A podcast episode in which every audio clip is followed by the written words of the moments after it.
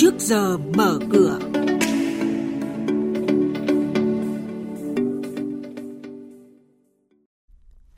Thưa quý vị và các bạn, Ngân hàng Nhà nước đã giả soát đề xuất nội dung sửa đổi Nghị định 31 của Chính phủ về chính sách hỗ trợ lãi suất 2% để sớm trình Chính phủ xem xét.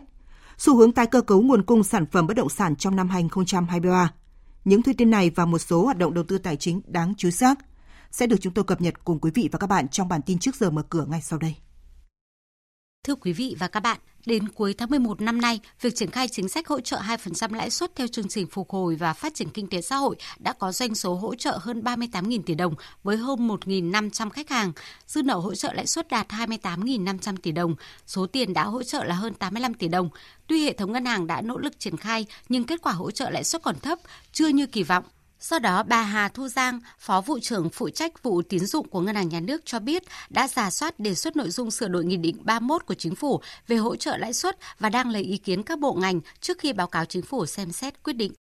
Doanh nghiệp hiện nay thì họ thấy rằng là họ cần cái nhu cầu vốn hơn là cái yếu tố về vấn đề hỗ trợ lãi suất. Và bản thân doanh nghiệp thì cũng mong muốn rằng việc xây dựng các cơ chế chính sách hỗ trợ, hướng tới các cái chính sách hỗ trợ trực tiếp, ví dụ như những giảm thuế thì nó sẽ phù hợp hơn điều kiện hiện nay. Về phía vụ tín dụng các ngành kinh tế, chúng tôi thấy rằng là có hai cái vướng mắc rất là chính. Thứ nhất, đó là cái câu chuyện về tâm lý e ngại của chính khách hàng khi tham gia chương trình này, thuộc đối tượng chương trình này. Và cái khó khăn vướng mắc thứ hai liên quan về mặt cơ chế chính sách là cái đánh giá về tiêu chí về khả năng phục hồi.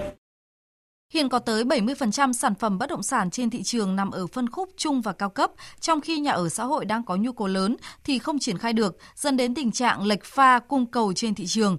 Với việc chính phủ đôn đốc nhắc nhở và yêu cầu cơ quan chức năng có giải pháp để cải thiện, ông Nguyễn Trí Thanh, Phó Chủ tịch Hội môi giới bất động sản Việt Nam nhận định xu hướng tái cơ cấu nguồn cung sẽ nhìn thấy rõ hơn trong năm 2023.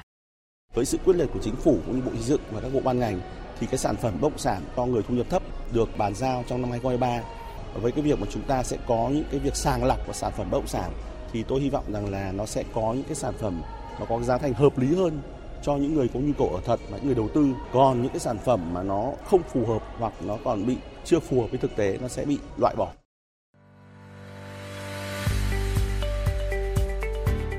Quý vị và các bạn đang nghe chuyên mục Trước giờ mở cửa thông tin kinh tế vĩ mô, diễn biến thị trường chứng khoán, hoạt động doanh nghiệp niêm yết. Trao đổi nhận định của các chuyên gia với góc nhìn chuyên sâu, cơ hội đầu tư trên thị trường chứng khoán được cập nhật nhanh trong trước giờ mở cửa.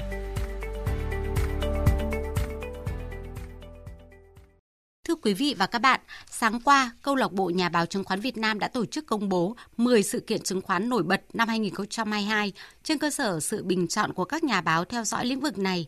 Các sự kiện tiêu biểu có thể kể đến như điểm số VN Index giảm khoảng 35% trong năm, cú sốc tâm lý trên thị trường trái phiếu doanh nghiệp riêng lẻ, dấu ấn xử lý hình sự và xử phạt hành chính các sai phạm chứng khoán. Thị trường chứng khoán phái sinh vượt qua mốc 1 triệu tài khoản sau 5 năm vận hành – điểm sáng vốn ngoại chảy vào thị trường vốn Việt Nam hay việc áp dụng chu kỳ thanh toán T cộng 2 đưa thị trường chứng khoán Việt Nam đến gần hơn mục tiêu được nâng hạng. Nhà báo Nguyễn Hoàng, Tổng thư ký câu lạc bộ Nhà báo chứng khoán Việt Nam nhìn nhận cần sự đồng hành để hỗ trợ thị trường phát triển lành mạnh và bền vững. Như là cái câu chuyện liên quan đến um, T cộng 2, nếu chúng ta thuần túy về truyền thông thì gần như là hỏi 10 nhà đầu tư thì 9 nhà đầu tư đổ lỗi là cái T cộng 2,5 nó gây ra những cái xáo trộn lớn trong giao dịch nhưng chúng ta đều biết đó là một bước tiến lớn về kỹ thuật, chứ không phải đơn giản. Cho nên về mặt báo chí, chúng ta phản ánh câu chuyện đó nhưng chúng ta cũng phải lý giải và đánh giá đúng cái bản chất sự việc. Thì chúng ta sẽ tập trung vào hai cái khía cạnh là đáp ứng cái nhu cầu thông tin truyền thông thực sự trong báo chí. Thứ hai, đó là điểm những cái yếu tố mà nó mang cái tính xây dựng. Cái nhiệm vụ xây dựng là chúng ta đặt ra cho nhau ngay từ đầu khi mà chúng ta tập hợp lại ở trong câu lạc bộ này. Vì thế thì là có thể trong 10 sự kiện, kết quả này có những sự kiện nó không thật sự giật gân, câu khách. Nhưng tôi nghĩ đó là một cái câu chuyện mà chúng ta cùng nhau chia sẻ với có một năm cực kỳ khó khăn của thị trường. Bởi vì là chúng ta đã đi qua những năm huy hoàng thì chúng ta cũng sẽ phải đi qua những năm khó khăn. Chúng ta không thể năm khó khăn thì chúng ta được cho mình đứng lên trên hoặc đứng bên rìa và chúng ta làm những cái câu chuyện mà để thỏa mãn về mặt truyền thông hoặc câu view cá nhân thông thường về diễn biến giao dịch trên thị trường chứng khoán, hôm qua dù dòng tiền không chảy mạnh nhưng lực bán giá thấp được tiết giảm, đặc biệt là sự sôi động của nhóm cổ phiếu ngân hàng đã giúp thị trường bứt lên mạnh mẽ. Cổ phiếu VCB phiên chiều qua hạ nhiệt với mức tăng chỉ bằng 1 phần 3 phiên sáng, nhưng thay vào đó là sự khởi sắc của các mã lớn như là BID, CTG, VPB hay LPB, EIB.